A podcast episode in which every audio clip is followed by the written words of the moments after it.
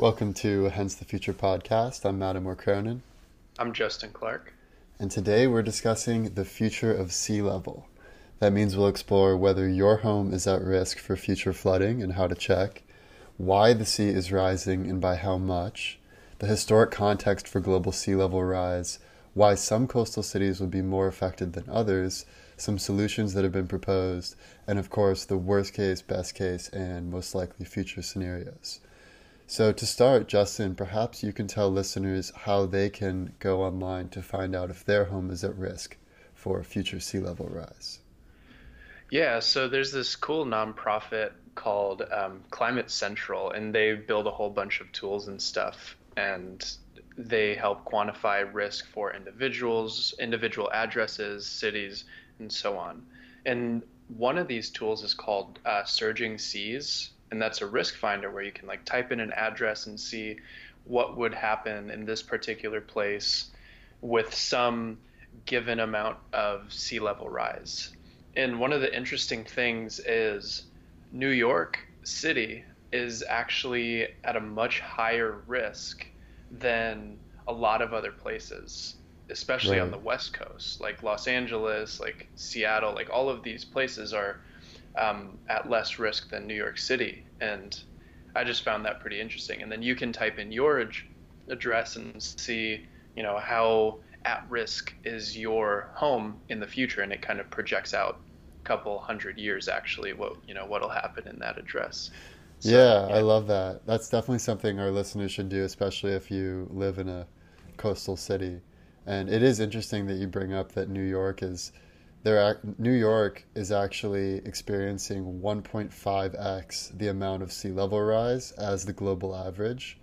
So mm-hmm. one thing that I wasn't aware of before we started researching for this is how can the sea be rising more for some cities than for others? Isn't the sea just uniform all around the earth? And the answer is no, it's not uniform. Mm-hmm. The ocean actually has its own topography, just like you would see a topographical map of the mountains. You can see the same sort of thing with the oceans.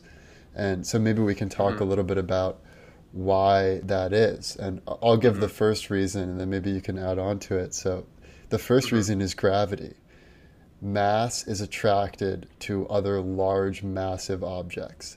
And so when mm-hmm. you have ocean near a continent, which is super massive, the water will actually be pulled in that direction.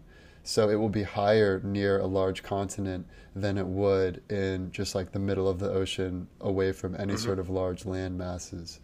And the same thing is true for ice sheets. So right now in the Arctic, a lot of the water is actually being pulled towards those massive ice sheets. And because New York is in the Atlantic, like kind of close to the northern ice sheets of Greenland and the North mm-hmm. Arctic, that once all of that ice melts, not only is the water going to rise because the you know the ice has melted it's also going to be pulled away from the mass of the ice sheets as that get, becomes less massive and more mm-hmm. towards the mass of the Atlantic coast where New York City is and and New mm-hmm. Jersey mm-hmm. and all these other at-risk areas.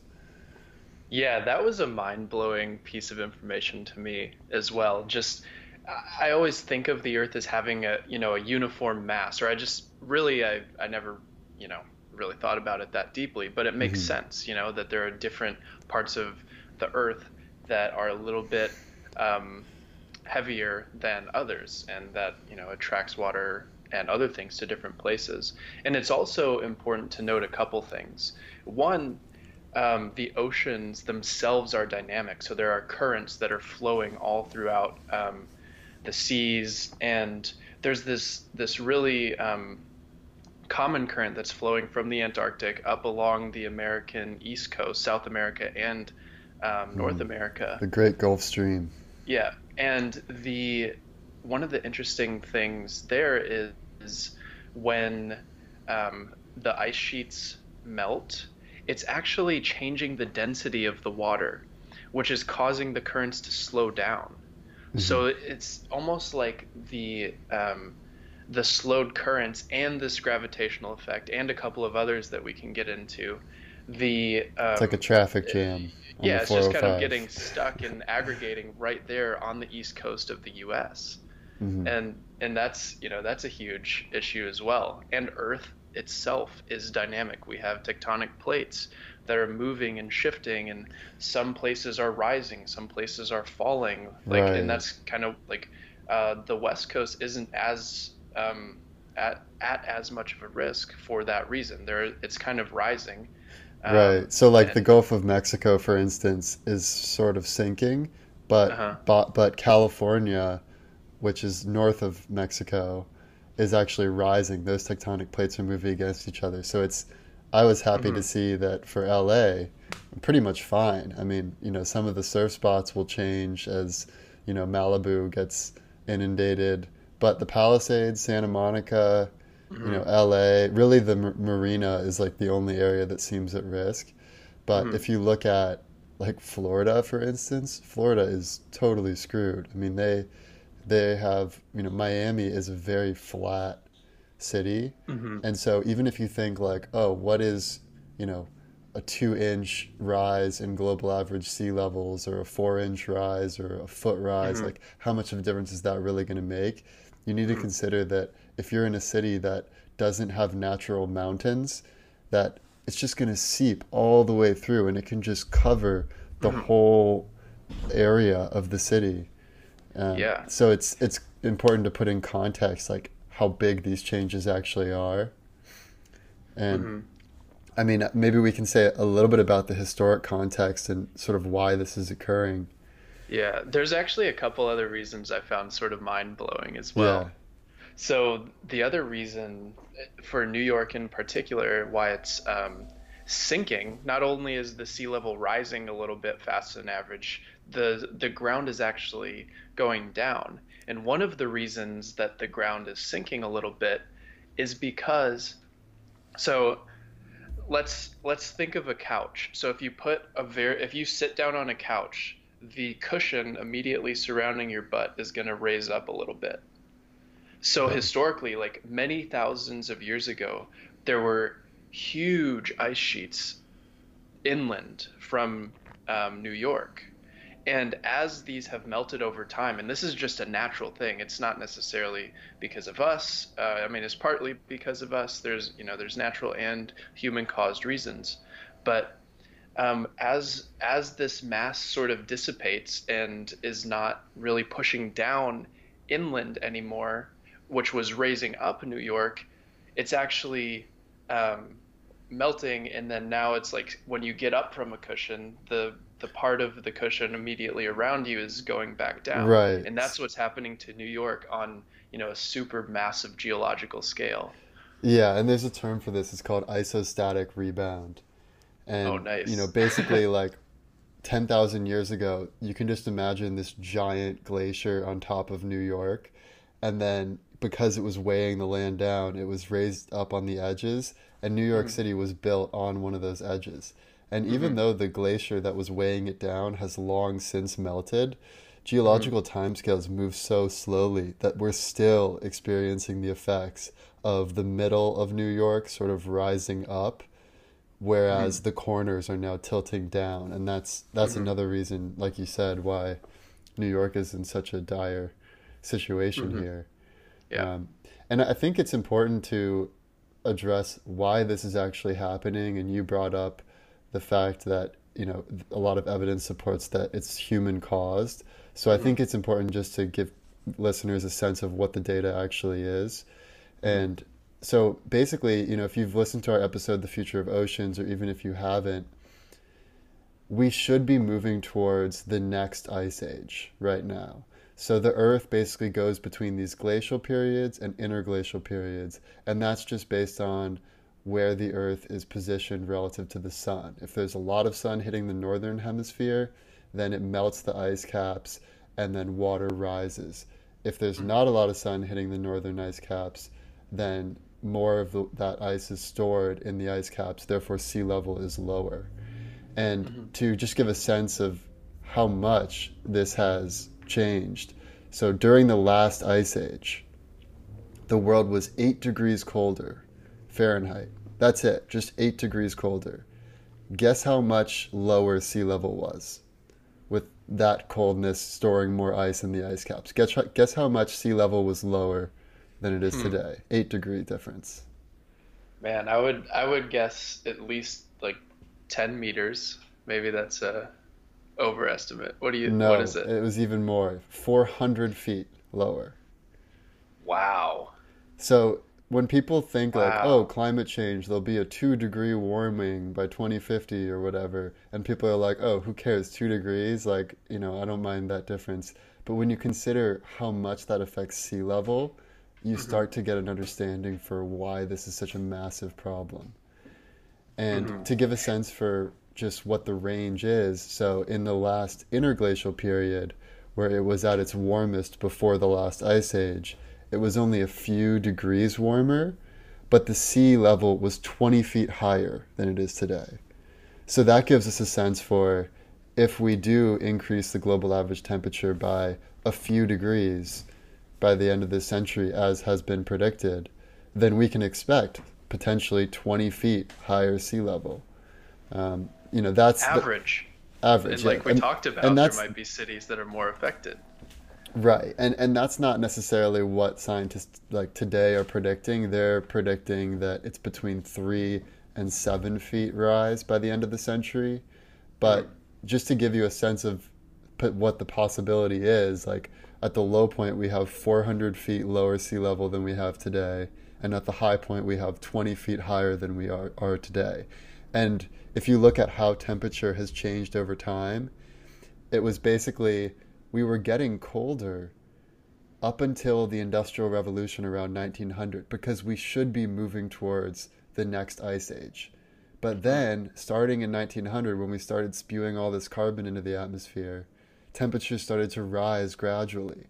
And then once we get to like you know serious warming carbon emissions like around the 1970s it goes mm-hmm. up even faster.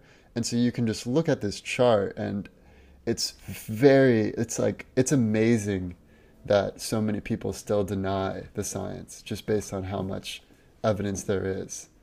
Um, it's Yeah. incredible. It's like it's like if you go to the doctor and your doctor gives you a, a diagnosis that's hard to swallow like you know i'm sorry you only have you know a few months left to live.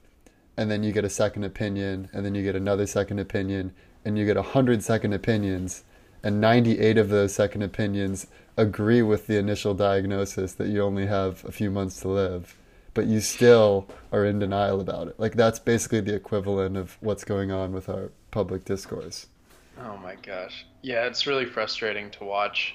I do think if we look, you know, if historians look back, they're going to look at the group of people that denied climate change and denied that all of these things were going to be an issue and view them as a very ignorant, you know, almost like a a, uh, a Stone Age era of intellectualism. Like it's it's just not going to look well historically, and that's why I wonder like what people are actually thinking. Like, do do people actually think that nothing's going on, or do they just not want to lose money, for example, because it will come on Right. some sort of, you know, Yeah, I mean, I would don't say know. part of it's confirmation bias, where if you have an incentive to keep doing quote unquote business as usual, like if you Mhm. work for an energy company or a coal company or any of these companies that would stand to lose a lot if we had more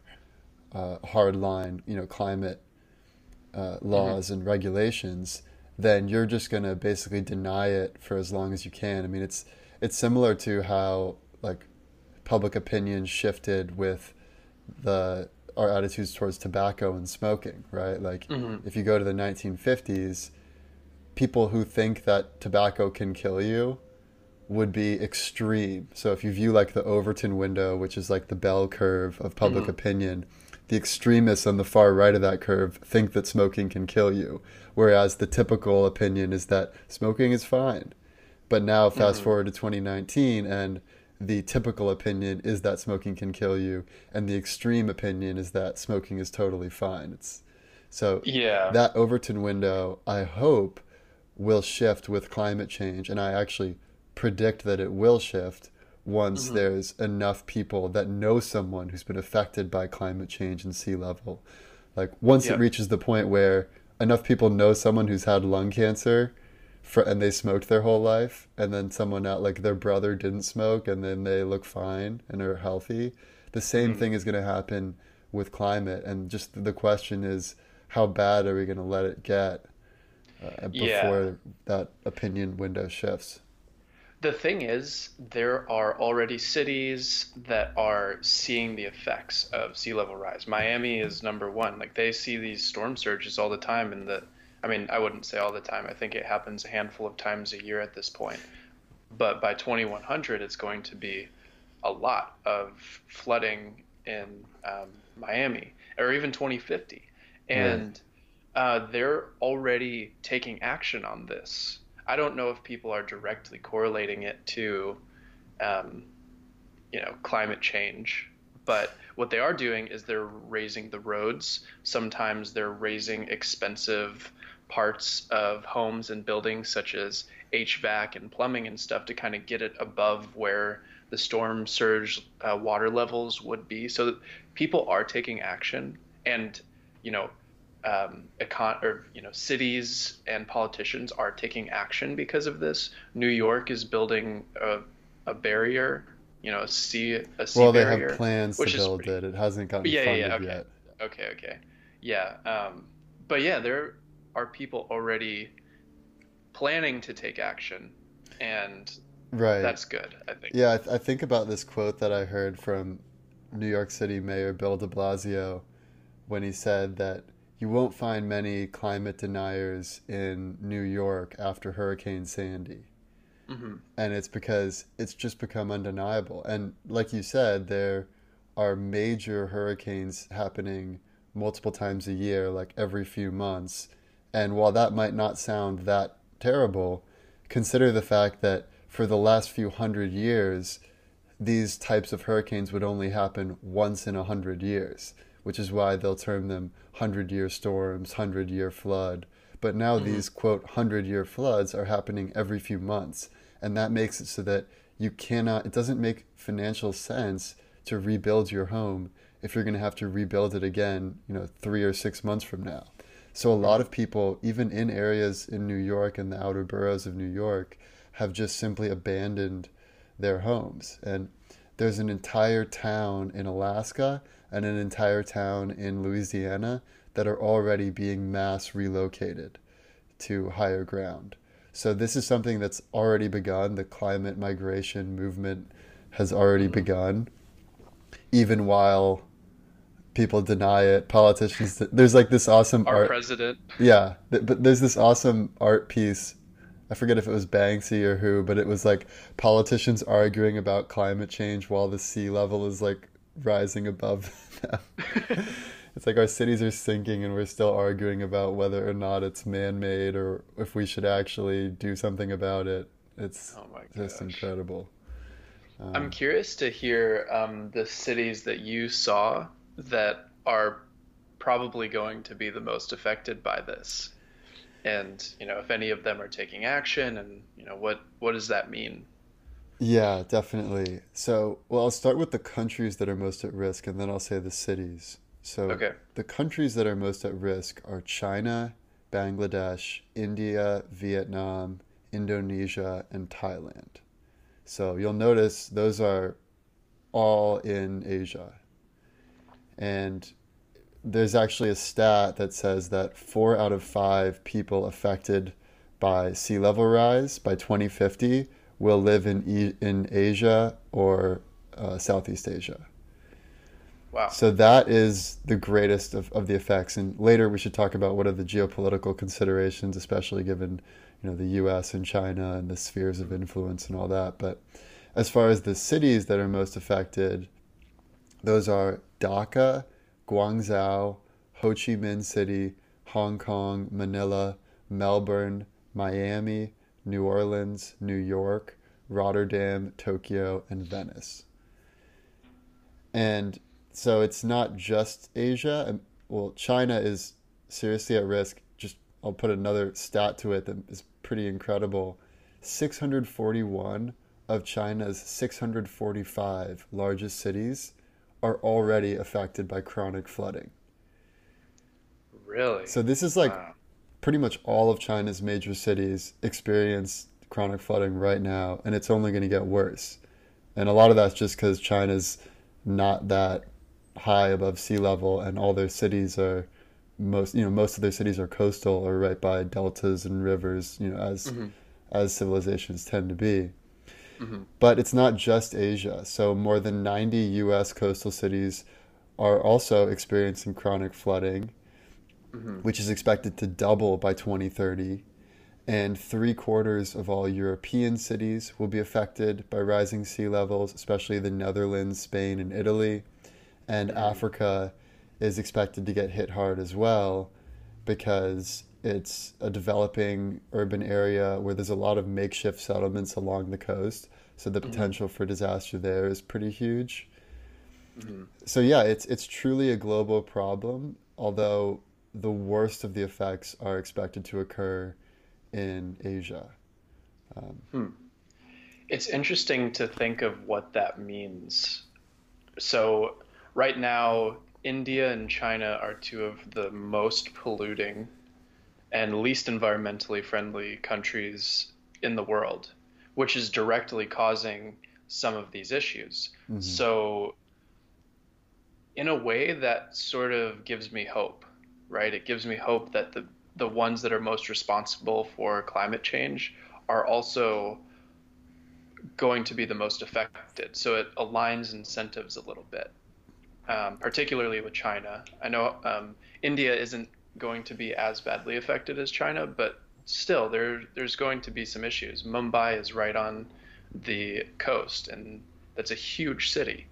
Um, I think it only has like 4% of India's population, but still, they're going to have to take some sort of action. And hopefully, that action is let's care about the environment. Let's protect, let's take global action. Let's, co- you know, let's cooperate with countries across the world and do something. Yeah, that's that's what I would certainly hope, and that is Mhm. part of what I'll talk about in my best case scenario. But Mhm. unfortunately, there are ways of mitigating the problem without helping the whole world. Yeah. And so maybe we should talk about some of the proposed solutions and the, the pros and cons of those solutions. Yeah, yeah. I mean, the first one is to build artificial, so basically have man-made structures that keep the sea level, the sea out of, you know, the cities. Right. And this well, I would say the New first York one is just stop emitting carbon. Well, so that let's well, just start yeah. there. If we did that, okay, yeah, then we'd have a much easier situation on our hands. But Mhm. yeah, then the other solution would be building man-made uh, structures, yeah, yeah. structures around that, you know, that are doing. seawalls.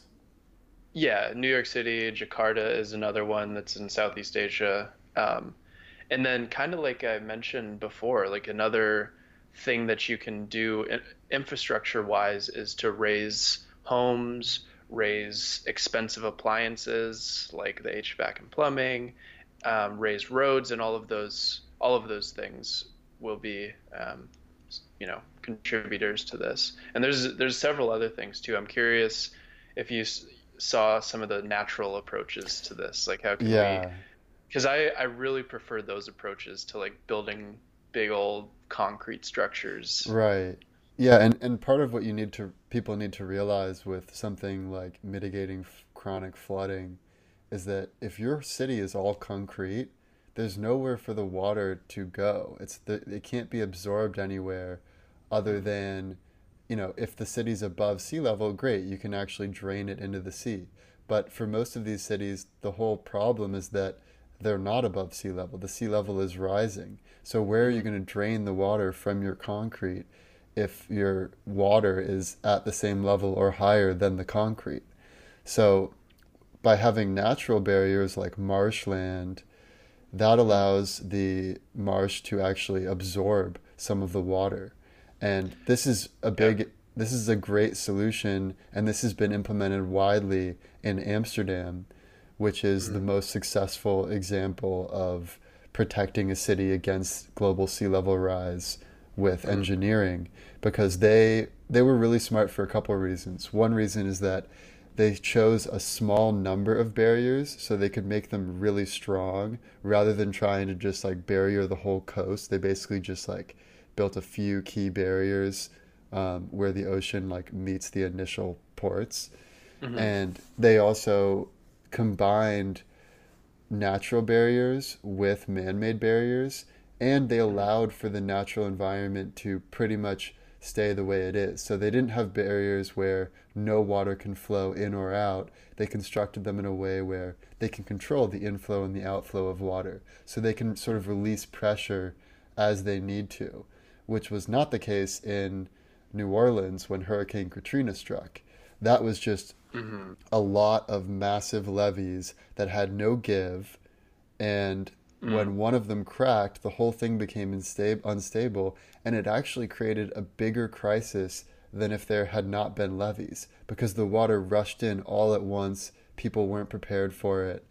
And, you know, the other consideration is that even if the levees do work, like let's say they withhold the seawater from rushing in, if you have a major hurricane, there's a lot of rainwater and rainwater isn't prevented from the levees so you're still going to mm-hmm. experience a lot of flooding inside your city and that's why natural barriers are, are so important mm-hmm.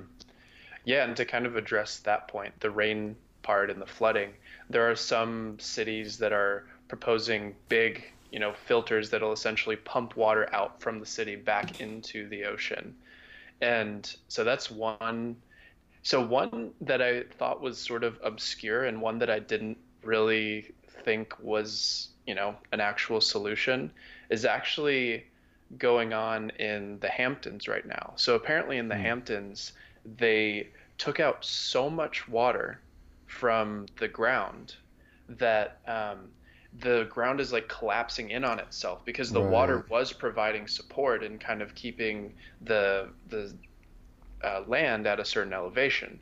Now that they took all the you know all this water out, it's collapsing. So what they're doing is like re-injecting water into the ground in places like that, which is another solution. And I think I don't know if that's like a something that can be adopted widely, but it's there's a lot of different approaches to this.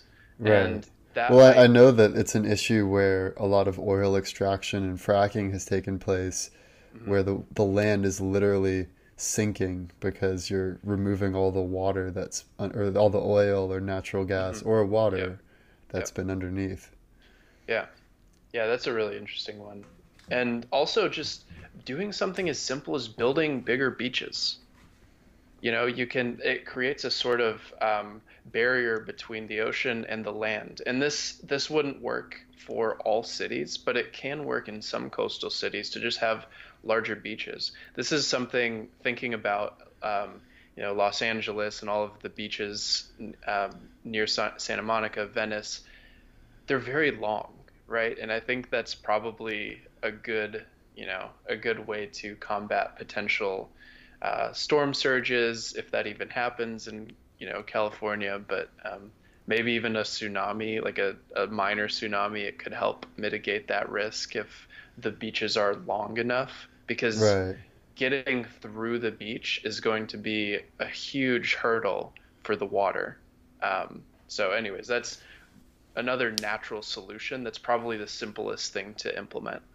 Yeah, and that kind of reflects the solution that's been proposed for New York mm-hmm. that Bill de Blasio proposed, which is will cost 10 to 20 billion dollars if funded. Hasn't yet received federal funding, especially because Trump doesn't exactly love Bill De Blasio or the uh, you know New yeah. York is suing him on multiple counts and all that.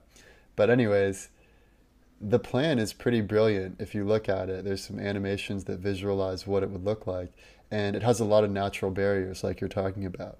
It has a park that has these rolling grassy hills that rise up pretty high. So not only does that act as sort of a natural seawall, but it also absorbs some of the water that's coming in. And then they have like a massive boardwalk, so you know you have these levees, but you can sort of walk along top them, so it's nice for people, and you can sort of remake a city in an environmentally friendly way that also protects it from sea level rise. But there's a couple problems or challenges that you need to face. One is that sea level rise isn't something that is just going to get to a certain level and stop. Like we're going to have to continually increase the height of these natural or artificial barriers. Like for hmm. instance, just in 2018, the city of New Orleans spent 14 billion dollars on upgrading their levees. The very next year, in 2019, a report came out that said that these barriers that they spent $14 billion building will be totally inadequate in the next four years. Oh my Just God. given how much sea level is expected to rise and how much uh, New Orleans is expected to sink as a city.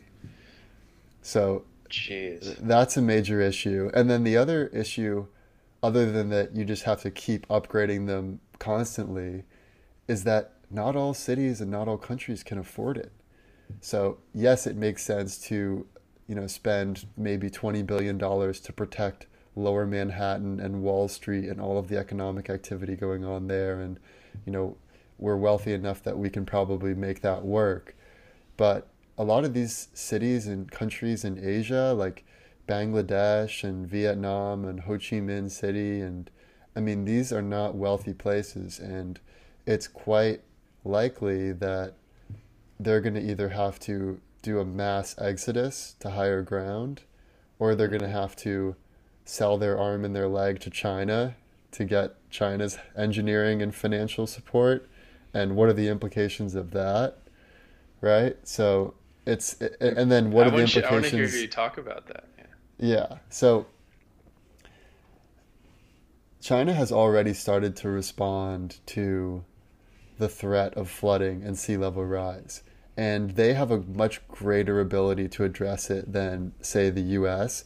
Because in the US, if you say, okay, all of the people living from here to here have to leave, right? Like it's too dangerous.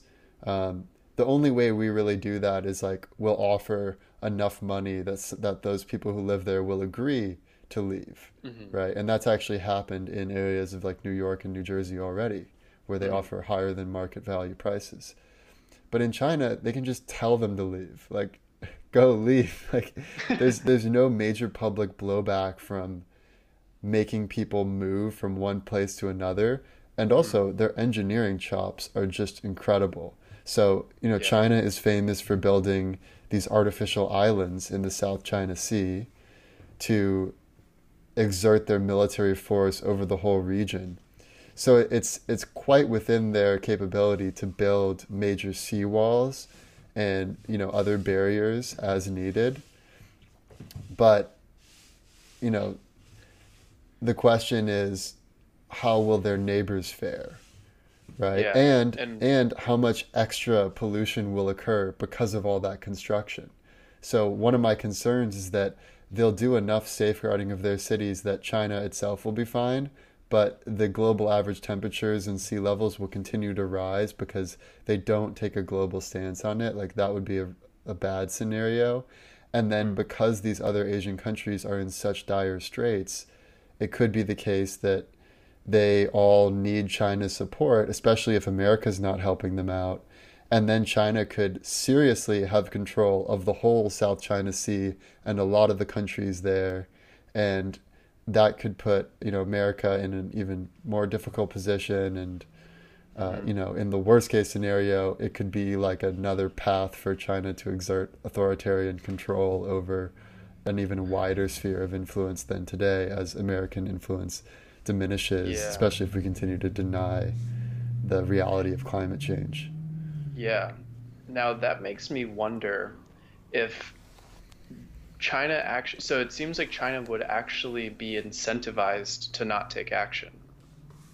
If possibly, the, if the goal was to exert power, like you said, and that would be an issue. And obviously, if the other thing is if um, on the in the U.S. the East Coast has a ton of military bases, and those military bases could be in jeopardy if they experience chronic flooding or if they are experiencing that in the future, then you know they're going to have to move. And if if we don't prepare adequately and things just you know a big storm comes through and floods these then our you know our defenses could be weakened for a little bit and it could lead to um, you know our whole um, economy or our whole you know structure as a nation to sort of be weakened for a little bit depending on how big the storm is and also depending on who uh, takes advantage of it we could be in serious trouble if someone's like, "Oh, U.S. is very weakened right now. Let's take action." You know, it's time for us to make our make our place in the world, whether that's a China or a Russia or something else. Um, yeah, it's it's a little bit scary, and and maybe I don't know if there's anything else you want to touch on, but maybe we get into the future scenarios now. Yeah, let's let's do it. All right. Justin, what is your worst case scenario? Worst case scenario. Yeah, so I think we already touched on this a little bit, but it's how does China respond to this and how does the rest of the world respond to this? Because there's a couple things.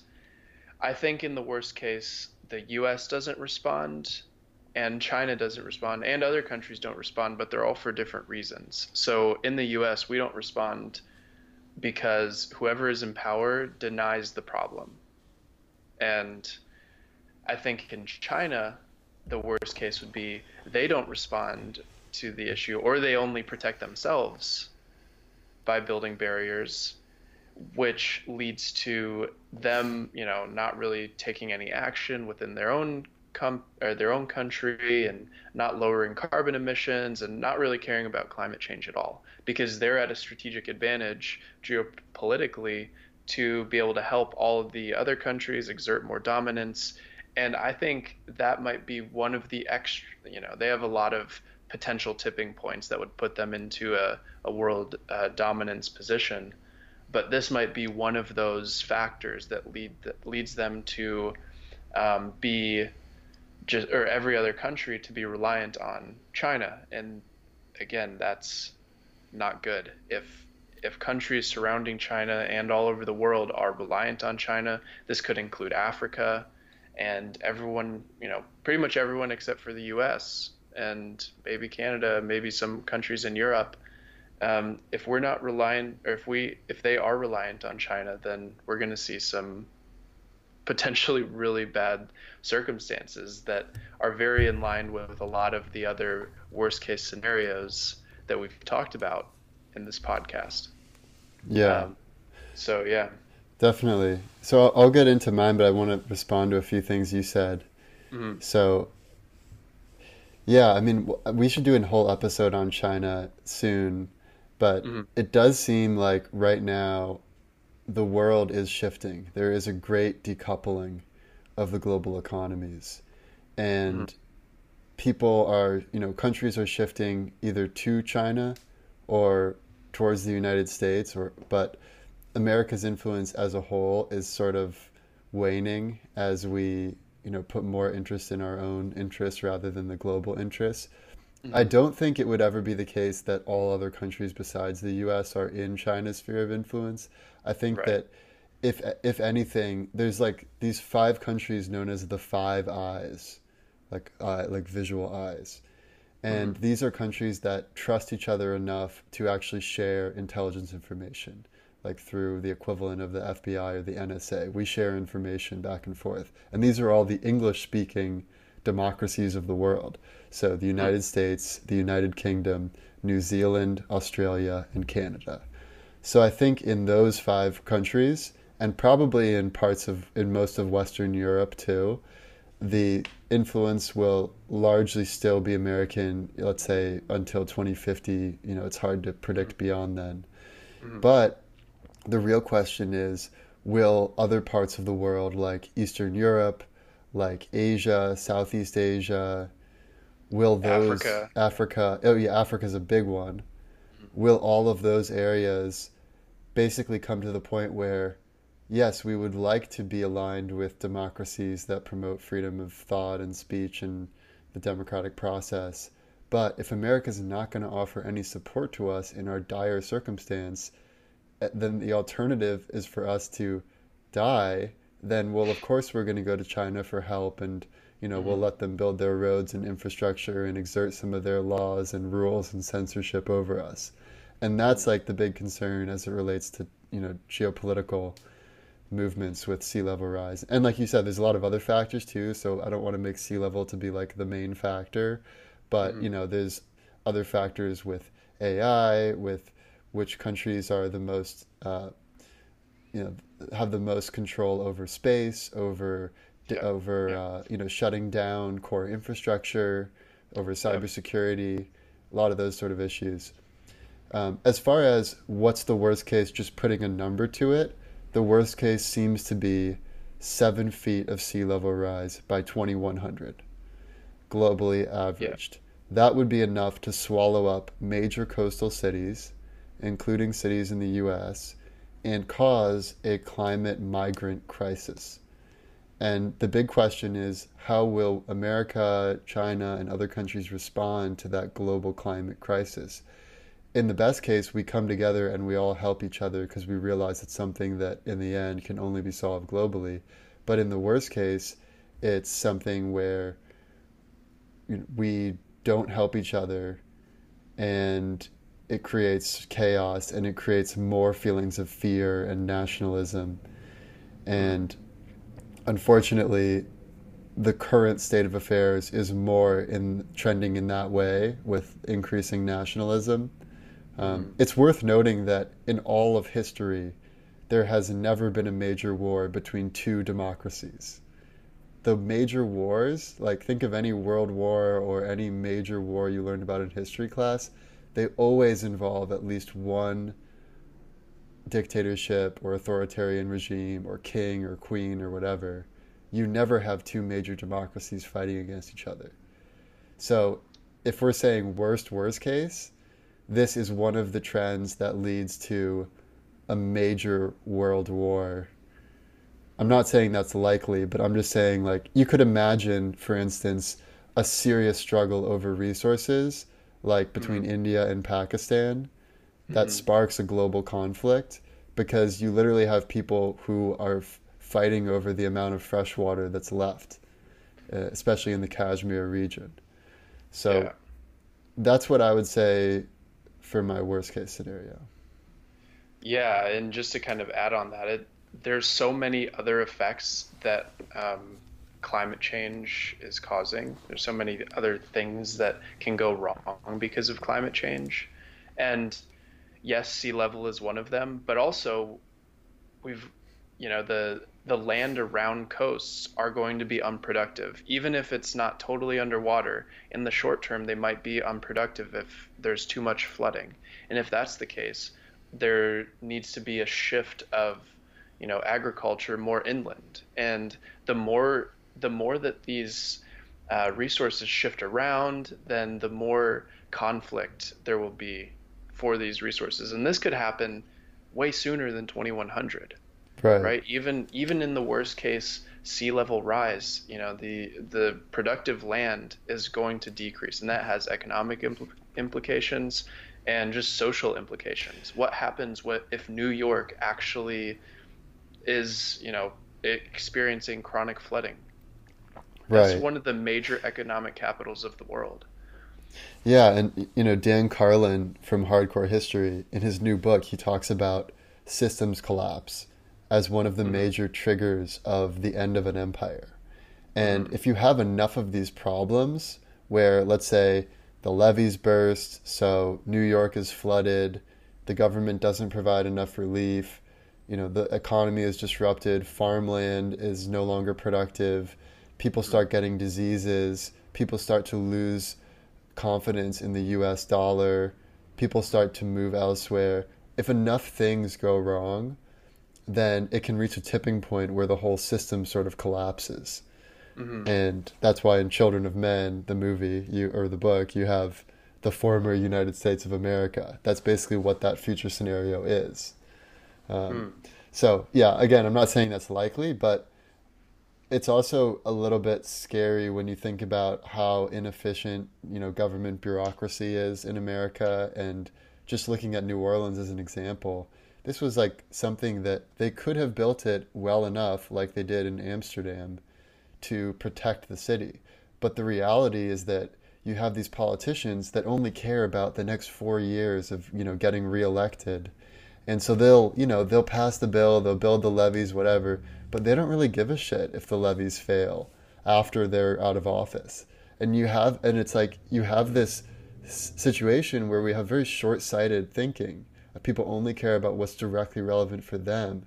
And that's mm-hmm. where I think a country like China is just way better positioned to protect themselves and you know their sphere of influence than the U.S. Unfortunately.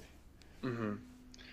Yeah, I mean it's it's a big big issue. Maybe let's lighten it up and talk about the best case scenario.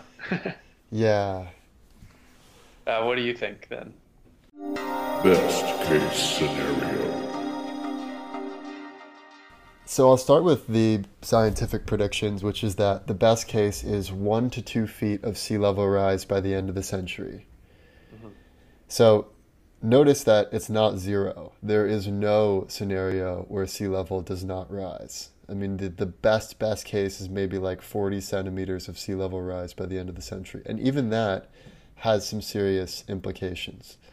So it's a difficulty. But I think there is the possibility that people will come together, especially as younger people really start to care about this more and more. I mean, we've already seen the climate strikes and the you know the movements worldwide. So as time goes on, as the old guard gets replaced by newer, you know, younger generation of people, I believe public opinion will shift. And especially like I said with the concept of you know one degree of separation where everyone knows someone who's had you know in the 60s or 70s everyone knew someone who was affected by smoking adversely similarly mm-hmm. by the year 2040 everyone will know someone who's been affected by climate change in some mm-hmm. way and once that happens i believe there will be a tipping point and a shift in the public zeitgeist where we will start coming together and even in places like China, I think the public and the youth movement, especially in Hong Kong, and you know, we are seeing some positive trends in that direction. Where if China doesn't take a global stance to help not just you know their own country from sea level coming in, but help the world from climate change as a whole, that could be really positive.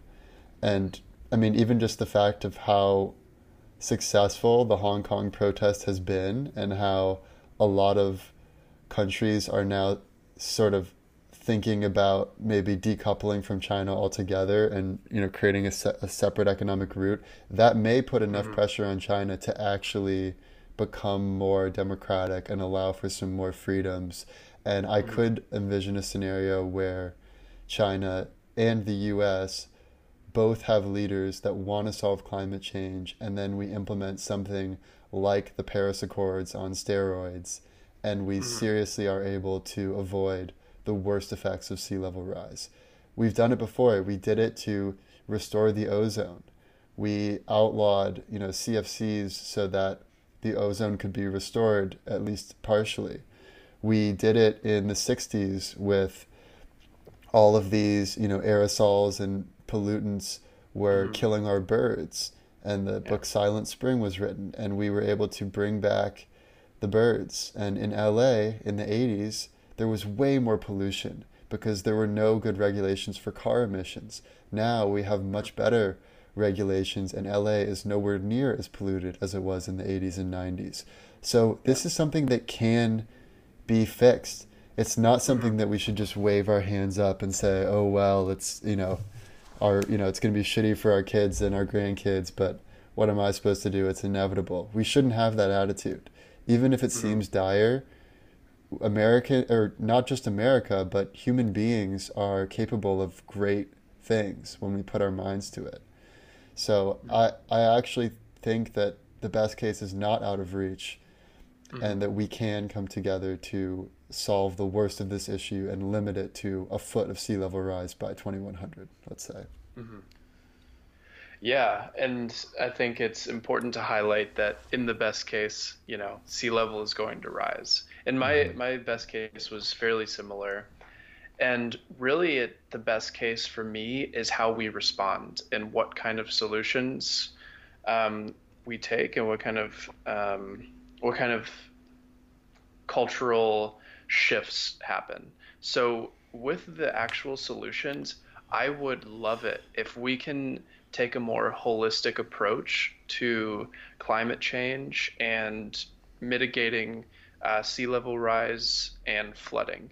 So we talked a little bit about the natural barriers and um, these natural solutions, and I would I would love it if we could just like build. It's almost like building the natural ecosystem. Like it's it's two birds with one stone. And it also turns out that mangrove forests are amazing at capturing carbon. Like it's a double whammy. It's it's a more systemic approach to combating climate change. And the other thing that we can do is add redundancy to our systems because there is climate change. There are going to be huge storms that maybe wipe out complete, um, you know, hundreds, thousands, tens of thousands of acres in um, in agricultural producing land, like maybe down in South America or maybe even in the Midwest. If that happens, we need redundancy. We need to design our systems, our infrastructure as nature would. So, like in nature, there's, if you think of how networks work, there is like if one path gets cut off, for example, in nature, whether this is a supply chain for ants or or cells being organized and sending nutrients, if one path gets cut off, oh, this this natural system will just reroute all of these um, resources in some sort of uh, back road essentially to get to where it needs to go. And if we can have these holistic systems to approach or to combat climate change and all of the nasty things that will come with it, then I think we will be more resilient as a human species, which is um, ultimately the best case I think that can happen. Obviously, public perception needs to shift, and in the best case, something happens. Like you said, there is a tipping point. People are like, "Well, shit! Like, this is actually a thing. We need to admit it to ourselves." And honestly, another, you know, kind of a um, a related thing is if the whole Republican Party, as it currently stands, is basically laughed out of the room. Like the the Republican Party will need to totally rebrand itself mm-hmm. because of how wrong it has been for so many things. Once once all of those things are realized to their fullest extent, then the that party is going to have to shift. Mm-hmm. And and if they're true, you know, if you take the word conservative, you know, if you're conservative, you should probably want to conserve things and take a more long-term view. Like that should be the view right. of what a what a conservative is. And maybe that's maybe that is a rebranding that would take place in the best case. And then we have two very reasonable parties that are just taking different sides of actually achieving the objective greater good of humanity. So that's you know that's kind of yeah, the best case. Very, I like that a lot. Very U.S. centric, but um, yeah. Yeah, it reminds me of this quote. I forget who said it, but they said, "Don't let any crisis go to waste," which is that anytime there's some major crisis, you have the opportunity to rethink how you would build society, and that's a major opportunity. So I, I totally agree with you. Mm-hmm. Yeah, so maybe let's round it out with the likely scenario most likely scenario.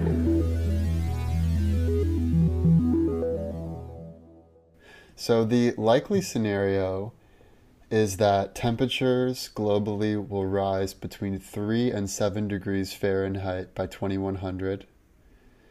That means that by 2100, sea level will rise by between 2 to 7 feet, And like we said, some areas will be more affected than others based on gravitational pulls, the currents, the winds, um, other factors.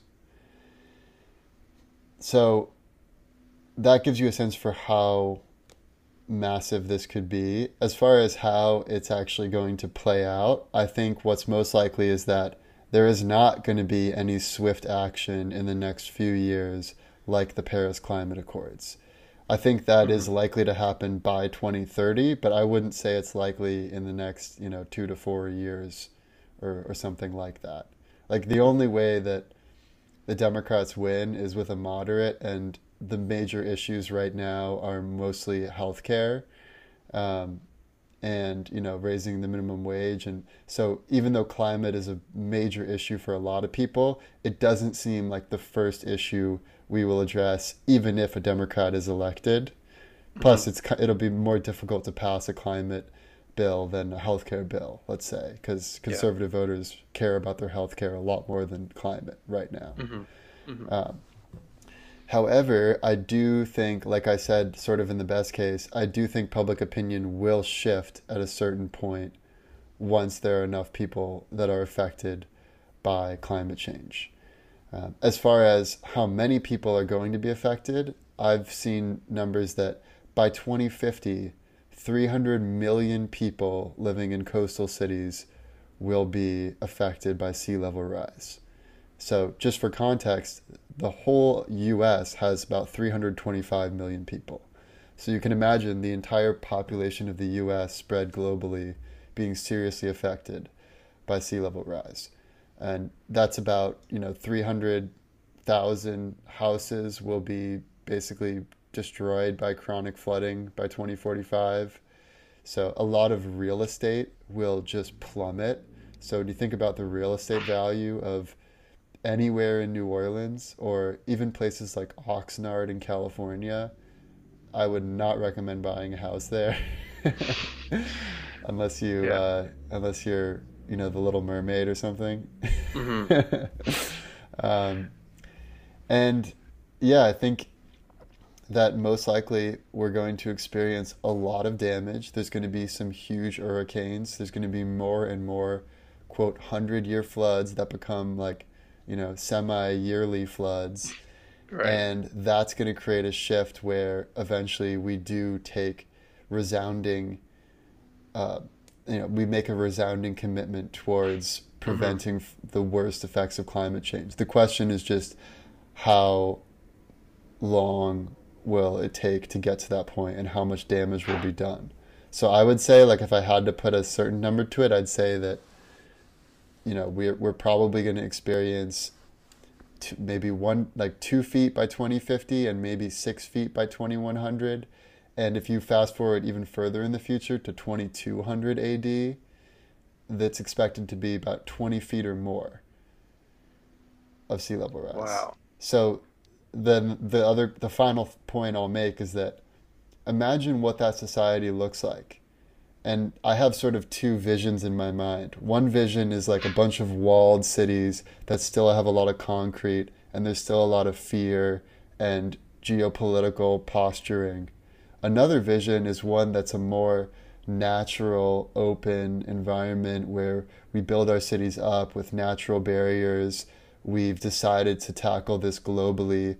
We have more understanding between countries. We've really rallied behind what it means to be an earthling and what needs to be done to protect the earth. And honestly, I could see both scenarios. It's the most likely scenario is probably going to be somewhere in the middle. Yeah, yeah, I'm totally with you. Now, I think you pretty much touched on most of the things um, that I was going to say, but yeah, really, my likely is it's probably somewhere in the middle. I think some countries are going to respond better than others. And maybe that's just because some countries have the means to respond.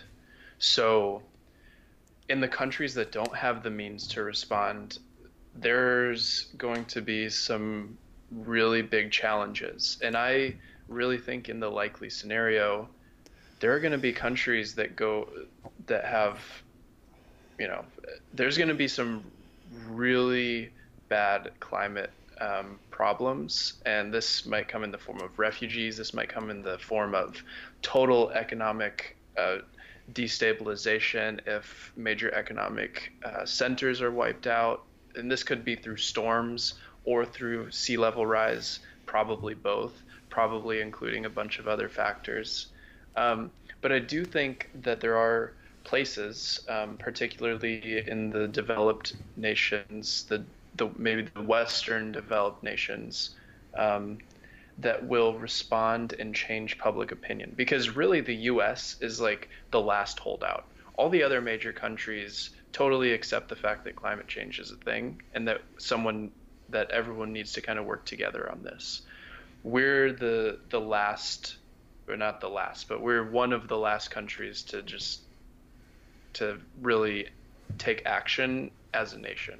Mm-hmm. Um, but as public perception shifts, as more of the um, issues are seen around the world, then I really think that the there are a certain there's a certain view that's going to be on the wrong side of history, and that view is the fact that that view is that climate change doesn't exist and that it's a hoax or that it just doesn't matter. Because some people think that okay sure there are some uh, environmental issues but I'd rather make money. Like mm-hmm. I think looking looking back on this time people are going to realize that those people were really just like selfish assholes willfully ignorant yeah or willful, willfully ignorant it depends on you know what what the case is because some people consciously ignore the effects and they know the effects, but it'll put a dent in the bottom line. And mm-hmm. some companies act this way. Um, so, yeah, I think that once that kind of stuff comes to light, there will be a complete public shift, and even the U.S. will take action as a whole, and it'll be a bipartisan issue. Um, but what happens globally in terms of sea level rise, it probably I think it might be um, a little bit better. It, I mean, it might be closer to the best case scenario um, because I also think that humans are really good at innovating. Like, if we really get to the point where we trust science and we trust that we need to take a holistic approach, which there's a lot of research going into how we can tackle this from a bunch of different angles. And I think we're going to be okay. I think that we can solve the issue and maybe this is a high tech solution maybe we figure out how to reflect way more sunlight back into space before it comes to the earth and gets stuck and trapped you know in our atmosphere so yeah i think we'll figure something out but there will be some very serious problems that countries have to go through before we take true action and start to accept science as a world society Totally. Yeah, I share your optimism that once we accept the reality of our situation and the reality of what scientists have predicted, that mm-hmm. we have a much better outlook because we are super capable about solving problems that we put our minds to. Mm-hmm. So I would say for any listeners, if there's someone in your life who is very skeptical about climate change, um, you know, you can look at our show notes and and uh, you know, add any of the data points to the news mm-hmm. digest of that friend or family member. Mm-hmm. Um, and hopefully we'll get to the point where we all agree on the science. Yeah, agreed. Well, I think that's a good place to end it. Thank you everyone for listening. This has been the future of sea level, and we'll see you next time. The past, the present, and the future.